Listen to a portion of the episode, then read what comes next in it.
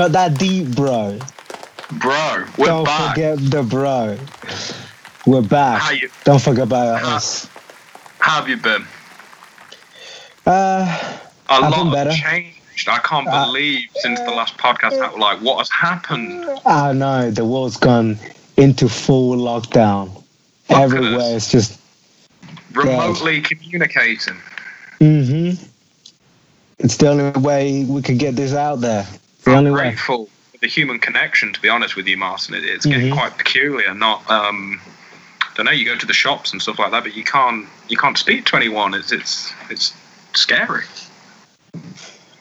I try to, to be honest, when I go to the shop, I try to talk to like all the people that work there as much as possible, just because, just to get that bit of extra human interaction than just the people that you live with. Do you know what I mean? Yeah, it's really highlighting those little kind of interactions that you have on a day to day basis that you take for granted. You know, like small Mhm. talk and stuff like that. It's it's nice to kind of engage with people when when when you can. You know, when it's appropriate. That's it. When when the law says you can. I wonder what's going to happen. You know, long term. It's all it's all a bit in the air, isn't it, at the moment? Well, they was they were saying that it's like, well, China has closed its gyms and restaurants again, just because they think they might be getting a second wave. So, well, I think you know a time like this is kind of as scary and ambiguous and uncertain as it is. We can kind of use this time. You know, it's a good time to be watching films and kind of To be productive in art. yeah, and having these long conversations about uh, about films and whatnot. It seems more appropriate. Pe- Maybe Mhm. people have a bit more time to uh, to kind of listen to what we have to say. It'll be interesting. What's this? Episode ten. This is So a this big one. oh. 10. This is This a double. big one. oh. This is double. We've done ten episodes. Oh, It's been it a long time. It's been almost a year since we first started our It's first been podcast. I know. With an April, we had the most downloads that we've ever had. So Mhm. I appreciate everyone listening for their continued interest. And we're nearing our 300th download, so that will hopefully coincide with our 10th episode. And you know, as the year progresses and we churn out more content, hopefully we're going to see more people paying attention.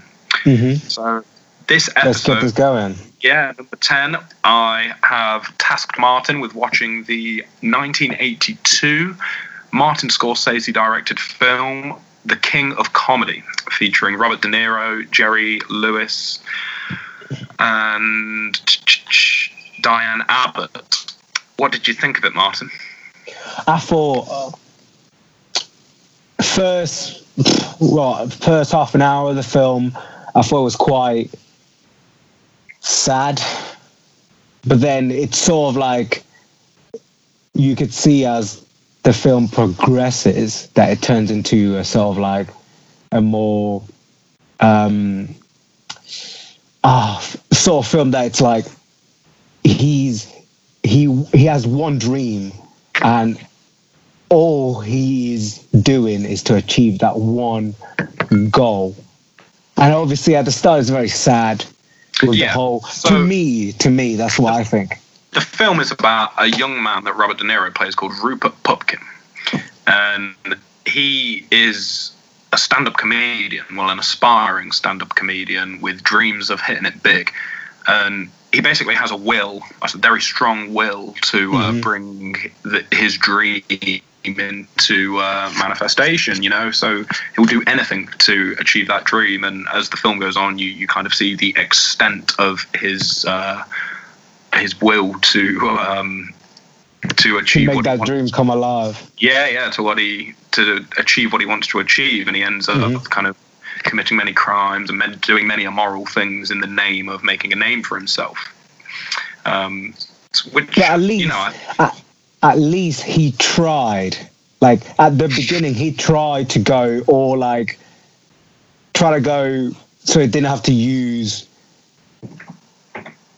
force to make this happen. Do you know what I mean? At least he tried to do- it the right way instead of it being what happened in the film. Do you know Well, what I mean? I think it's quite a divisive, a divisive film in the sense that you you emote with Rupert Pupkin throughout the film, even though like mm-hmm. he's um, he's doing unlikable things. You there's a part of you that's almost kind of rooting for him, and this is where you kind of see this crossover between this film and the Joker, Todd Phillips film mm-hmm. that was released uh, last year. That you know crazy success and it did really well. But there's mm-hmm. there's lots of homages to the King of Comedy, and Martin Scorsese was originally attached to the Joker film, and then kind of his name was removed from it. But you can like feel his presence in that film, and I think did you watch watching King of Comedy like get that vibe? Like you felt the same sort of themes running through yeah. King of Comedy. Yeah,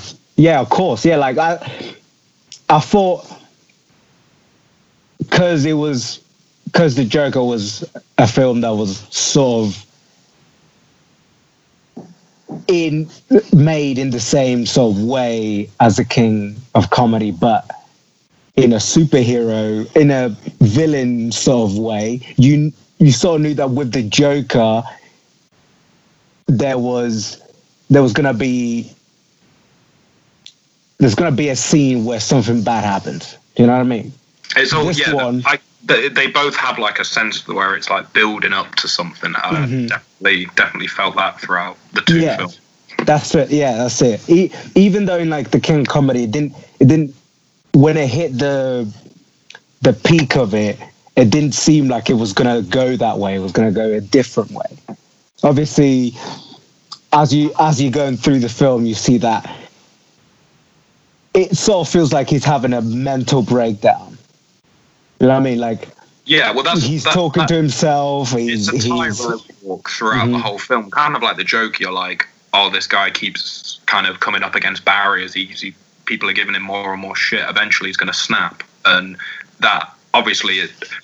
Uh, the you know the Joker and King of Comedy are 30 years apart, and there's the Joker's very much made for the nine, uh, I'd say 1920s, made for uh, the 2020s, our sort of generation. It speaks mm-hmm. to the uh, the young person that's uh, feels like it's all against them and whatnot. Mm-hmm. Where struggling, of, yeah, and the King of Comedy. It, it, I think it speaks that same message, but it's appropriate to the audience of 1982. It's mm-hmm. more about the stand-up comedy, the dream back then, like pre-internet the idea of going on a late night talk show that was like the dream that's like the height yeah. of like you know there's no youtube there's no you don't go on hot ones you don't like do any of this other press no. that exists now. So that's like the attitude of rupert pupkin. He he just wants to make it as a star and going on that tv show is in his head. If i'm on that show i am a star therefore i have to make that happen any way possible. Even but even now to be honest like that that way of thinking that he has is still like hard to find in these days. Do you know what I mean? Like it's it's it's more like the, everyone can be famous easily because of the internet.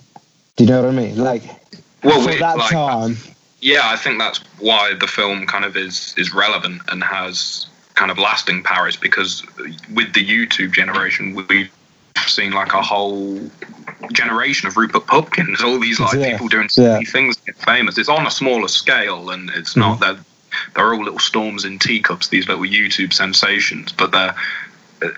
I can't believe Scorsese was like so on the pulse of what was to come back in like 1982. He's uh, it's this is the first Scorsese film I think we spoke about on the podcast. Yeah, wow. I think so. Um, yeah, there, there hasn't been any more Scorsese. I would I would have definitely known, but this he's, is he's an interesting one. director. And there's yeah. like a lot of films that he's known for, you know, like your Goodfellas and your Wolf of Wall Streets and your casinos and stuff like that. But I've mm-hmm. like, this is kind of like a well, since the Joker's come out, it's seen a revival in uh, popularity. But in terms of like his whole filmography, it's a fairly underrated film. Is it? I've yeah, it's not. It's not one that people talk about. Which is, to be honest, like there's not going to be a lot of people talking about, oh well, look at that little guy. We should make more people famous because of this film. Do you know what I mean? So maybe that's why people aren't so watching it, or because people think they can't relate to it. They're like, oh no, that ain't me. I'm gonna be, I'm gonna be doing this. I'm gonna be doing that. I'm not gonna take. I'm not gonna be kidnapping no one to be famous. Blah blah. blah. I've got talent. You know what I mean? Like they, they don't think. Well, it's very true, but like I think the reality of it, like I think you're right. People would probably relate more to like Scorsese's films like The Wolf of Wall Street or Goodfellas. Mm-hmm. But I find that so silly because the people that like like those films aren't gangsters and they can't relate No. to that. Like they, they aspire to have that life, but they can't Yeah. relate to it. Whereas they're probably closer to Rupert Pupkin in that they're, mindset than they are to Mhm. anyone in like Wolf of Wall Street and stuff like that. So that's why it's underrated because they're like, Yeah. oh no, no, no, it's not gonna be me. It's not gonna be me. It's not gonna be me. And you're like, well, uh, it probably is you right now, but you're not. You don't wanna. You don't wanna yeah, you can't tell yourself. Yeah, you don't. You can't see that to- yourself. It's difficult to admit you're a Rupert Pupkin. Exactly. Yeah. So it's probably why it's underrated, to be honest. But he's got like, well, what we'll do some other Scorsese films at some point. He's got one called After Hours that I would say is probably more underrated than this, and it's I'd After Hours.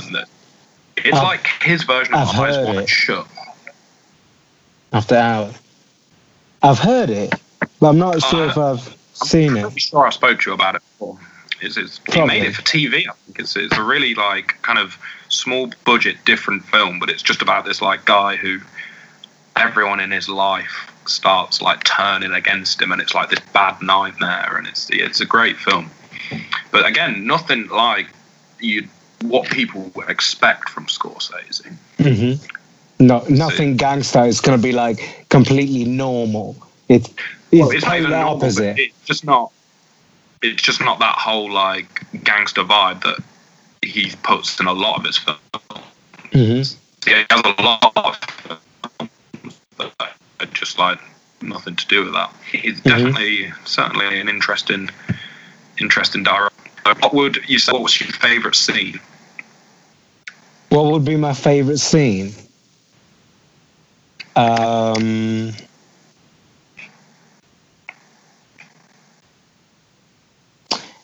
it'll probably be when we, when I actually got to see his act near the end. You know when they fi- he finally shows his his act to the Lewis. to that girl. Yeah, no, to that girl. What's her Oh. name? I've not seen it in a second. Is that Ah, it's that black woman. I can't remember her name. Un like you, you said her name in the her real name. what Rita? Yeah, Diahnne Abbott. Yeah, Diahnne Abbott's character, the bartender. Who, the, yeah, the love interest of uh, yeah. Rupert. hmm That was probably my like my favorite scene. Like when you actually got to see his whole like skit. Yeah, and if I recall correctly, it's quite good, isn't it? Like he's like yeah, committed. yeah, he's like quite good. committed Yeah. to the role, and he's, he's Mhm. very like no one no one believes in him but like well the person who who introduces him is like i can't be reading this this is garbage and then everybody else around him is like laughing it's like yeah it's good because I think it is good Yeah, there's a certain like um, self confidence that I think as a, like an artist or, or you know a, a person that does something creative, you have to have in yourself because like if you don't like yourself, like no one's gonna like uh, like Mhm. you apart from other people that don't like themselves. And but cultivating a large audience of people that don't like themselves isn't ideal in the long run. I think. Um, so it. I think Rupert Pupkin's attitude definitely speaks to the mindset of creative people, but it also speaks to that fine line between like create, uh, like being a genius and being absolutely insane. Like it's a very fine line. Yo, oh yeah it's very very thin just because uh, even even going through the film you see uh, it, it just feels like he's going insane and like it, it's gonna be to be honest what happened what he did compared to like what i thought in my head was gonna happen was completely different it was completely different i thought there was gonna be I didn't think it was just gonna turn himself over. I thought he was gonna have like some sort of master plan, and he'll get away with it. And Well, he knew that the the um, no the bad press that he'd get from being in jail would be the springboard that would make him a worldwide star. Like the, the and some- it did. Yeah, and on paper, really, what this film's about is one day Rupert Pupkin decides I'm going to be famous, and then he makes it happen. Like it, Yeah. he, he very successfully pulls off the thing that he, he wants to do at the beginning of the film. It's, it's he try he tries to do it legit at the start. You know what I mean? Like talking to obviously the biggest person in his field of yeah, the it kind dream of wants to do. it breaks he- your heart because he's really trying. Yeah. He's trying his hardest, and every turn they just turn him down. Every fucking um, junction, it's just no, you're blocked. Do you know what I mean? So then he has, he's had to go for extreme measures. You goes what I'm to the saying? Yeah. television studio and he, he like waits. It, just like, exactly "Oh." just sits there. It's like that's what I'm saying. It's kind of sad because like although he's like joking about it, it's like oh talking to himself, having a good time with this like all this shit happening. Then all he does is like go to to that guy's uh, TV station and keep asking for him and keeps like being like oh I'm, I'll just wait. I'll wait till Monday. I don't care. I'll wait. I'll wait a whole week if I have to. I'll sit right here. Do you know what I mean? Like he's trying his hardest, and then it's so sad when like, I- my my favorite. Oh, carry on. Uh, like it's so sad when he goes.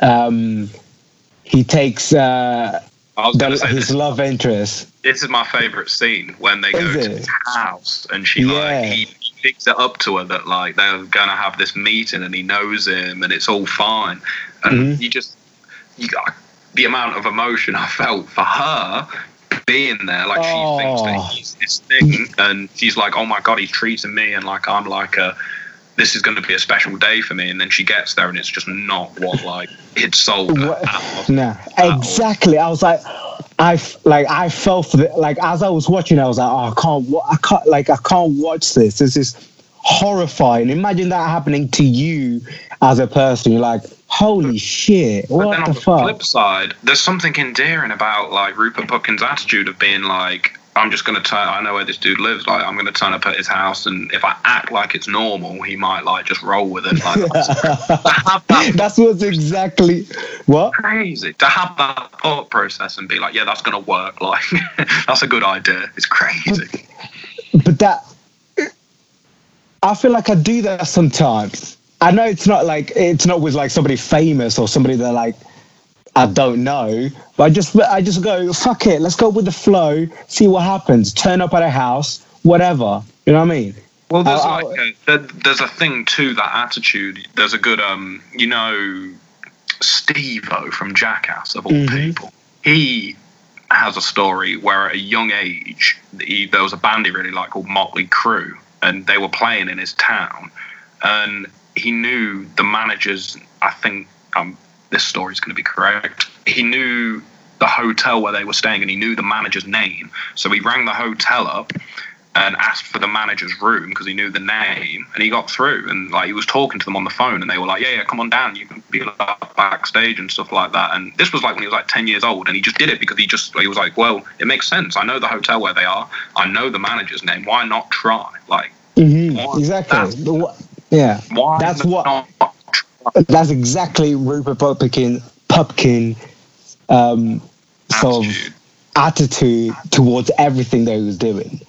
It, And I guess I should point out that the um, the guy that Rupert Pupkin ends up kidnapping is what's he called in the yeah he, Jer- Jerry Langford Jerry But Langford, yeah. by Jerry Lewis and Jerry Lewis is a kind of he- a comedian a uh, entertainer uh, but from back in like the 1950s 1940s you know Dean Martin ain't that kick in the head Yeah. him and Dean had like a um, an act together back in like the 40s and 50s. They came up together, Really? Dean, Dean and Jerry. Like that was how they got famous. And so him playing that role is very much like Robert De Niro playing that chat show host role. It's very like passive. talk. Oh yeah, yeah, yeah. So oh, okay, yeah, I, get, I see where you're coming from because um, you sort of see the transition like when he plays in the Joker. Yeah, yeah, yeah. And obviously that is Rupert Pupkin, and now he's the Yeah. host. It's this whole, it's sick. It's really like the, the connection between the two is mad. Now to now I want to know what what was that guy? What was the what was the guy's name in the Joker that presented that show? What what was his um what was Robert De Niro's character's name? Yeah, Bear look it up. I'll find out. Because if maybe it's just a thought in my head. Maybe his Maybe his there's a name yeah. is is an anagram for Rupert Pupkin. Who knows? Murray Franklin, Rupert Pupkin, Murray Franklin. You can see Yeah. the you can see the the. It, it even says on Wikipedia, De Niro says his role in Joker pays homage to his character from the king of comedy, Rupert Pupkin, who Mm-hmm. is a comedian obsessed with the talk show host. Mm-hmm. But it didn't end as bad as as that, I guess. I mean, you got to think like 1982, like what? Okay, Lennon, John Lennon had been shot, but we hadn't had like Columbine, and we hadn't had like where culture got a lot more extreme in the time between King of Comedy and Joker in terms Yeah, it was- of like some of yeah, it was more uh, at that time. It was more like hush hush about violence. Do you know what I mean? Like Well, I just think already that what everyone has like a phone in their pocket now and a camera and stuff like that, and we can you can go on the internet and watch like any range of uh, the awful things that happen on the planet. Whereas in like Mhm. 1982, you no one only wants to hear that. well you'd only all you'd have access to is like what the news and the television was like had to offer you, and you'd read like there'd be like magazines for fringe topics and like weird kind of like hobbies and stuff like that. But pre-internet, it's just a different world. Pre-internet, well, we were born. It was a different world. To be honest. Well, I I think there'd be people out there like born in the 80s that'd be laughing at me, but I I do feel lucky to be born in 94. Remember being in like my first year of school and like doing stuff on floppy disks and like you definitely remembering like dial-up internet and, and Mhm. having to sign into AL, uh, AOL and MSN and LimeWire and all of that. I remember MySpace coming. I remember like, the record industry fucking crashing in like 2005 because illegal downloading was like off the charts. And then I remember Spotify, LimeWire. yeah, and Spotify coming around and being like, what, all the music for like free? That sounds ridiculous. You know, this is never going to take off. And Look at it now. uh, Look at it now. Yeah. Obviously, that was. I always thought that was going to take off because people, free music. Oh, of course, that was going to happen. I knew it. it sounded way too good to be true when someone first told me about it. I remember because I, you know, I was you, you'd, you'd spend time like scouring the internet for certain songs that like were hard to find and stuff like that, and you, I'd go to like the car boot at Croft and like there'd been CDs there that I'd only have read about on the internet and stuff like that. But then someone comes to me and they're like, "Oh yeah, there's this thing called Spotify and it just has all the music." And I was like, what are you talking about? like, Shut up. Shut up. but hey, here we are. I remember using the, uh, what YouTube converter to get a song on my phone Oh, I to to make it my ringtone. Sometimes it's just easy to do that. Like if you just quickly need a song for something, you just grab the old YouTube converter and I can't believe that's still going on. To be honest. I can't. There's well, I guess torrents are like the the name of the game now. Yeah, Well, yeah, torrents the new the, is the new LimeWire. That's what that is. I missed LimeWire. I, I don't. I don't. I'd rather have all my music on my phone, pay ten pound a month, and get it all for free. Oh, but it All was I like a lucky dip. It was like a, a raffle. like you go No, no, it's disgusting. completely different. I remember just searching for films that I wanted and always getting porn. Always. Always. There was always like- it. Green Day new song, and it would come up with like girl with green hair loves it all day or something like that. Yeah. Like, well, I don't like ask for that like at all. Oh, uh, Jesus. and then I remember like having an iPod Classic and like downloading Superbad back in like 2007, but it was like filmed in the cinema. Like someone Mhm. had it hmm filmed it in the cinema and I was watching it on an iPod Classic, and it was like so you'd wait for like three, four days for it to download. The computer was on for like three days straight, and you'd come home every day from school and be like, "Oh God, it only did eighteen percent," and eventually it downloaded, and it was just awful quality. But it was the best of it was the best of times. It was the worst. the of worst of times, yeah. What was your favorite scene in the film? Well, I, I just said the one where he takes her to the house. Oh, Is- really? That's your favorite scene? yeah, just like his, it's endearing. He, the amount of gall Rupert Pupkin has to Mhm. think that that is a legitimate situation that he could have like pulled off. Like that's ambition. I respect. it's such a stupid situation. Did you did you have um, a feeling? Well, when I first saw her getting into the house, I saw I had a um, Marilyn Monroe feeling because of her dress. You see how her dress was. Uh, yeah, as I say, I've not seen it in a hot second, but. Uh, but yeah, she she had a she had a. press him, doesn't she? Because it's like a Huh? date situation. He tells her it's a date. I Like, imagine- thought what was gonna doing happen. To a girl, like being like, "I'm gonna take you on a date," and you go to this guy's hat, like it's, uh, it's or the audacity, the audacity. he he he's got massive balls. Is what that is. That's that's some big balls right there. It's one of those things where like you call him an idiot for the whole film, but then you realise at the end of the film he got what he wanted, and you're like, Mhm. "Oh, okay, am I the idiot? What happened? Like, is he a good person?" I pro- what I thought was gonna happen in that house scene, it was like, because obviously when he first came in, um, that when Jerry first came in, you see you see him, you saw him look at the girl, um, and he was just sort of stunned. Um, and I'm guessing it was by her beauty. Do you know what I mean? That But- Rupert managed to acquire someone of such Yeah, such yeah. beauty.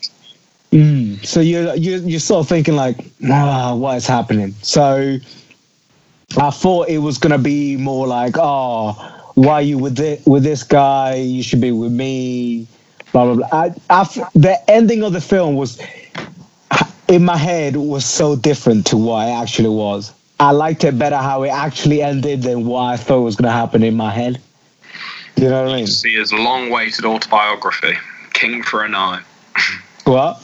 Yeah, at the end you see his, his his autobiography, like he writes the book. Yeah, yeah, yeah. A king for a art. The king for an art. That's what is what is said. He always calls himself the king of comedy, and my The name king. is Rupert Pupkin. When when he first like fucking um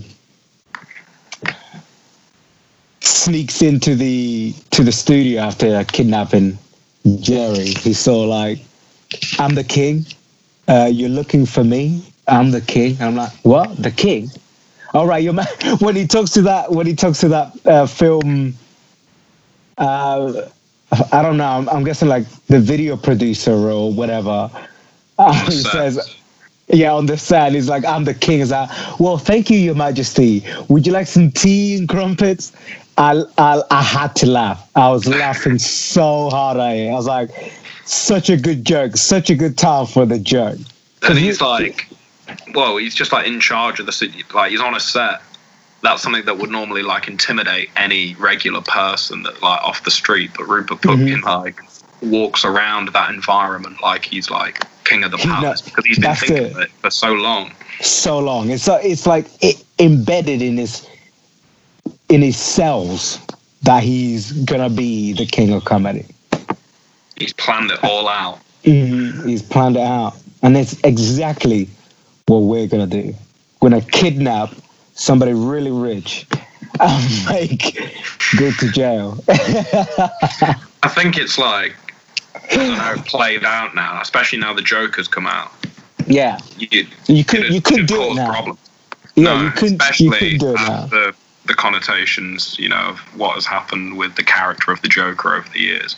Mm. It's actually very true. I hadn't even thought about like the whole um, Heath Ledger Joker shootings thing in relation to the Todd Phillips Joker film. Like that's quite like a bold fucking move. Because didn't someone shoot up a cinema dressed up as the Joker just after the Dark Knight Rises? Uh, I'm not sure. I think that was like a big deal. Uh, f- I feel like No, there wasn't. Yeah, there well- wasn't a guy. As, Aries The la- yeah, Yeah. this is the dude. He had orange hair. And what was his deal? It's got something to do with Batman, I remember it. it's always got to do. It's always got to do something with Batman.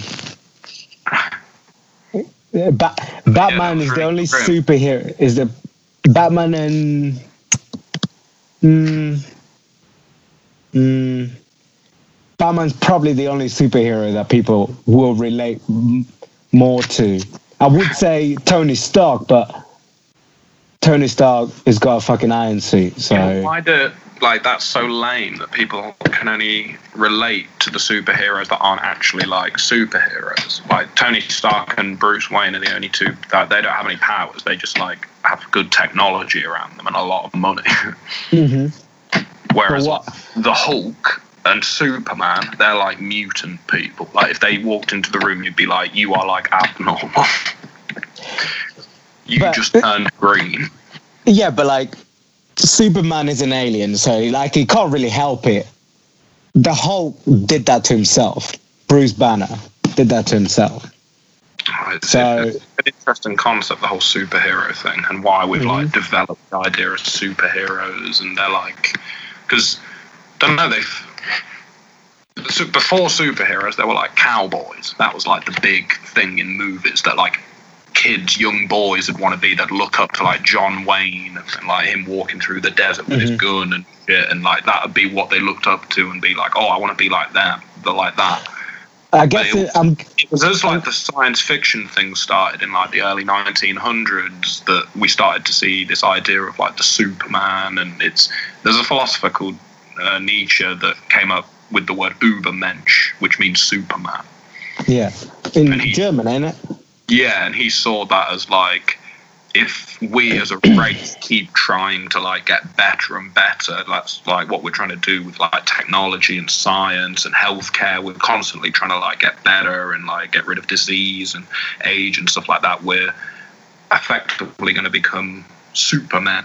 Like uh, that's like the end goal. That was his like whole. That's why he came up with the term Superman. But uh, yeah, I guess that.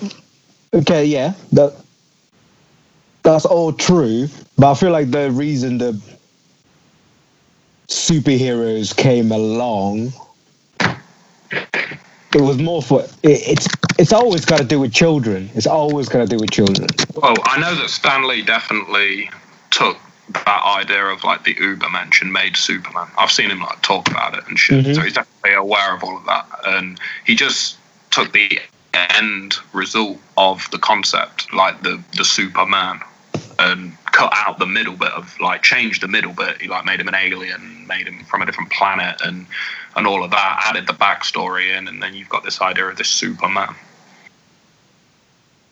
Wait, what? Stan, Stan, Stan Lee. Oh, I might be dead wrong. Is fucking um, Stan Lee's Marvel, yeah, Superman's uh, DC. DC. I've, Mhm. Hang on, let me find the connection between them. I've seen it. Ubermensch. 'Cause that- Mm. Popular. Here, we, yeah, no, it wasn't Stan Lee. It was Jerome Siegel.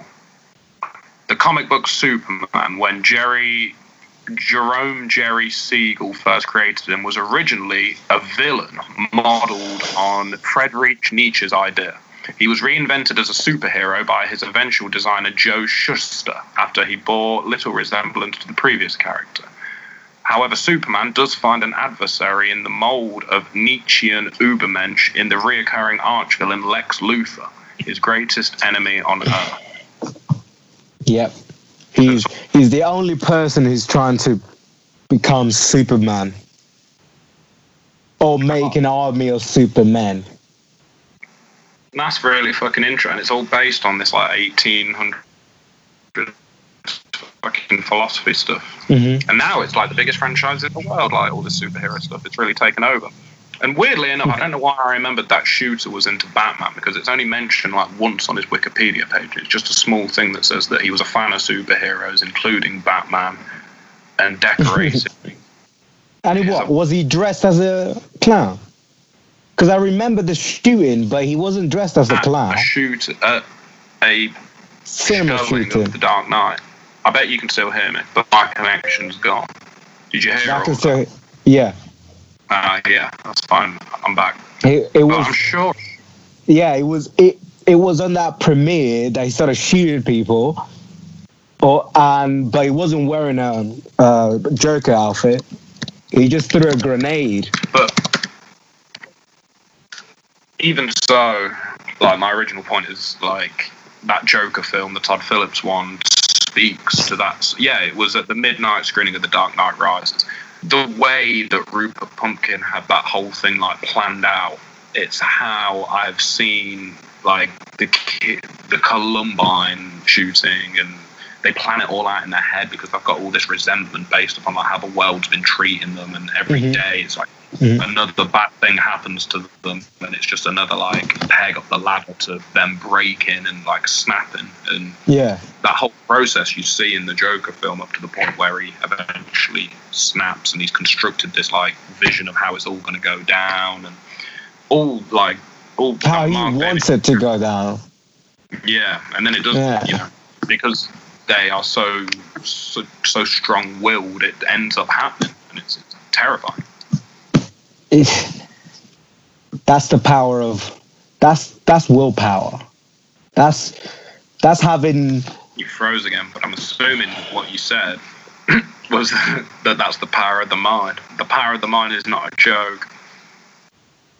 it get oh once you get it in your head that you want something it will happen so what do you want Oland what do you want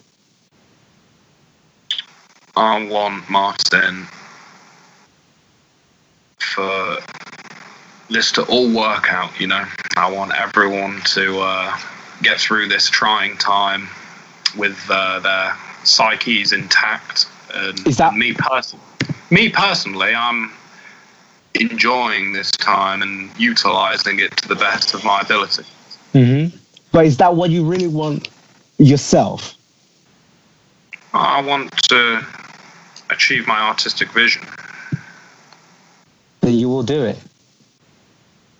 Thank I, you, I saw I saw this um uh, uh it was quite a long time ago but I saw this video of um of a guy saying what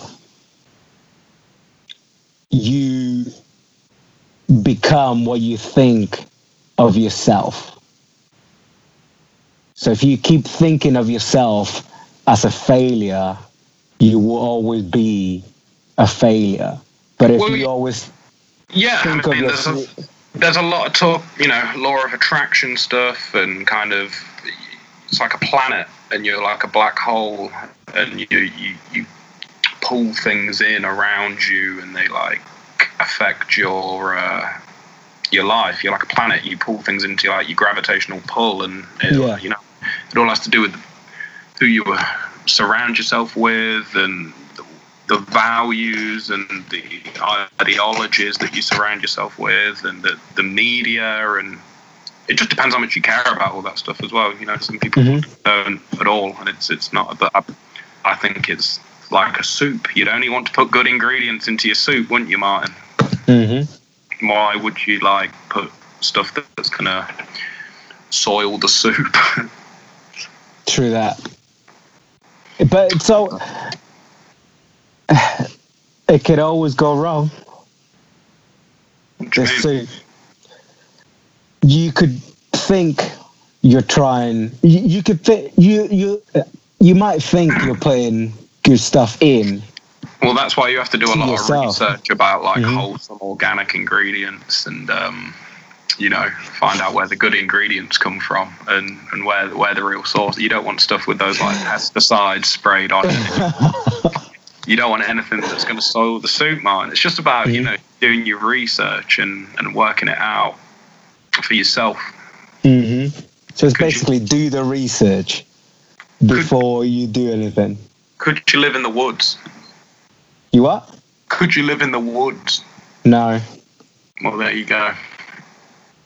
Could you live in the woods? Yeah. You think so?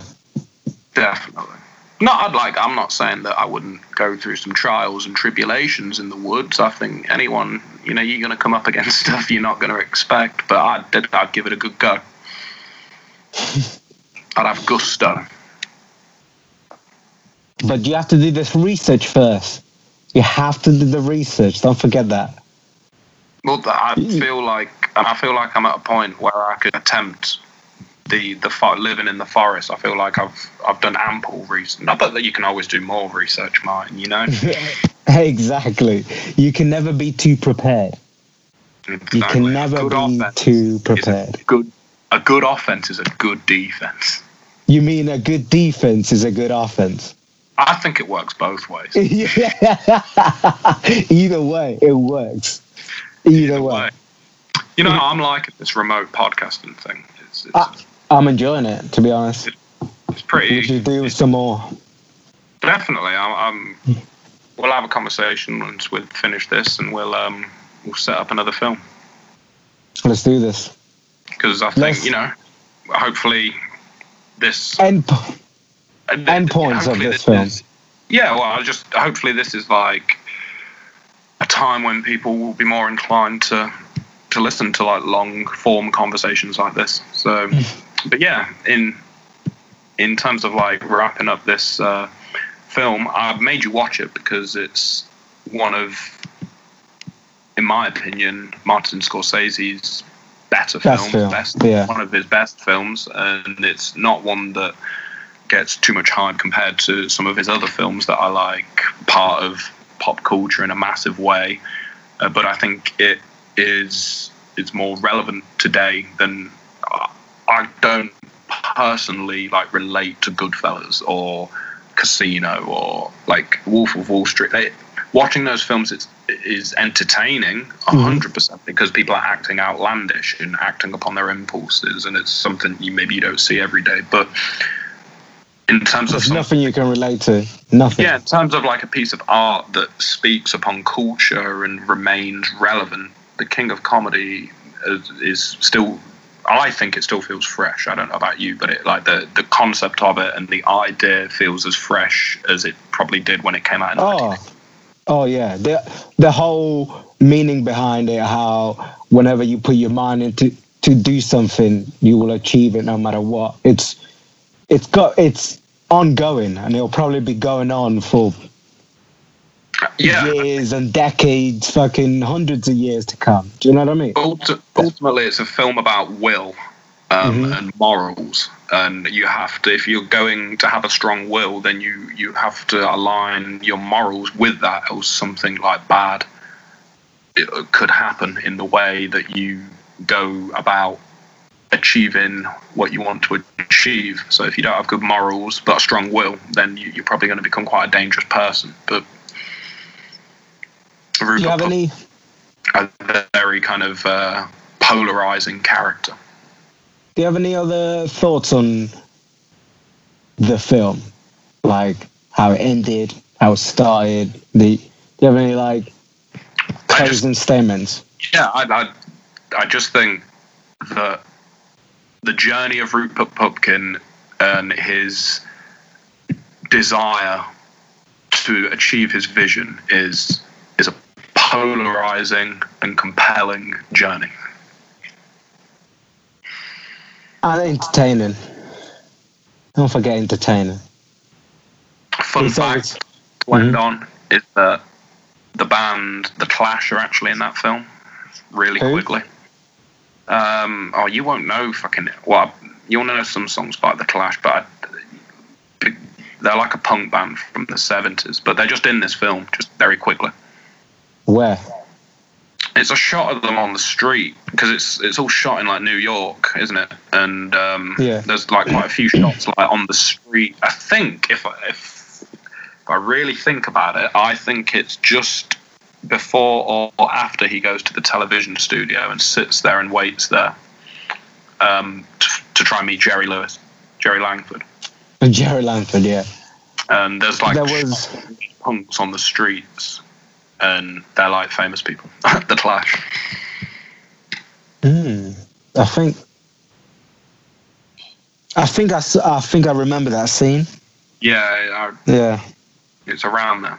But yeah, that's you know why I made you watch the film, and I'm, I'm glad that you uh, you felt. I enjoyed it yeah, a I'm, lot. I'm glad you mutually agreed with me about kind of the relevancy of it today and how it connects to the Joker, and it's it's a really interesting film. I highly recommend anyone listening goes out, and and if you haven't already, check out The King of Comedy. Tell us if you if you have any other We've points that you Mark like to share. second, but I um I If thank you you all for listening. And you know it's a tough time for everyone, but me and Martin are going to kind of be here to maybe help you through it. So we're we're going to be watching loads more films and hopefully maybe start doing one one of these a week. Yeah, let's do it. If you guys have any sort of um, points that you'd like to discuss with us, put them in the comments. Let us know. We'll reply to everything you you guys Yeah, te- text I mean, we have like text us. Like we have so many outlets of social media. Why did you say text? I Like well, done a message, comments. What? It's all the same thing. M-I-P-L, Instagram, It's all the same thing. M-I-P-L-T-D. Facebook, Twitter, M-I-P-L-T-D. Hit all that up. Don't text us. That, that, that's a crazy, crazy. if if you if they're on Instagram and they do something, what's what are they gonna do? Message us? And what's a message? Is that a text? Oh, we're getting bogged down in semantics. now. Don't give me that shit. You're getting down in semantics. You know, in this time of limited communication, I have um, really enjoyed speaking to you, Martin. You know, the human, I'm great Me too. human connection. And as yeah, Mhm. I agree with sentiment of what you're saying. Anyone that wants to get in contact, um, we're kind of going to be a bit more free with what we talk about on here now, just because it's it's just nice. It's just nice to chat to you, Martin, isn't it? You know, Mhm. we're going to watch the film. We'll chat about some topics and what's going on in the world. Just keep it. See keep what's it happening. Free easy. Yeah. But yeah, I've, Cool. I've loved speaking to you, brother. Good speaking to you too, man. I'll see you later. Episode ten. Peace. Peace.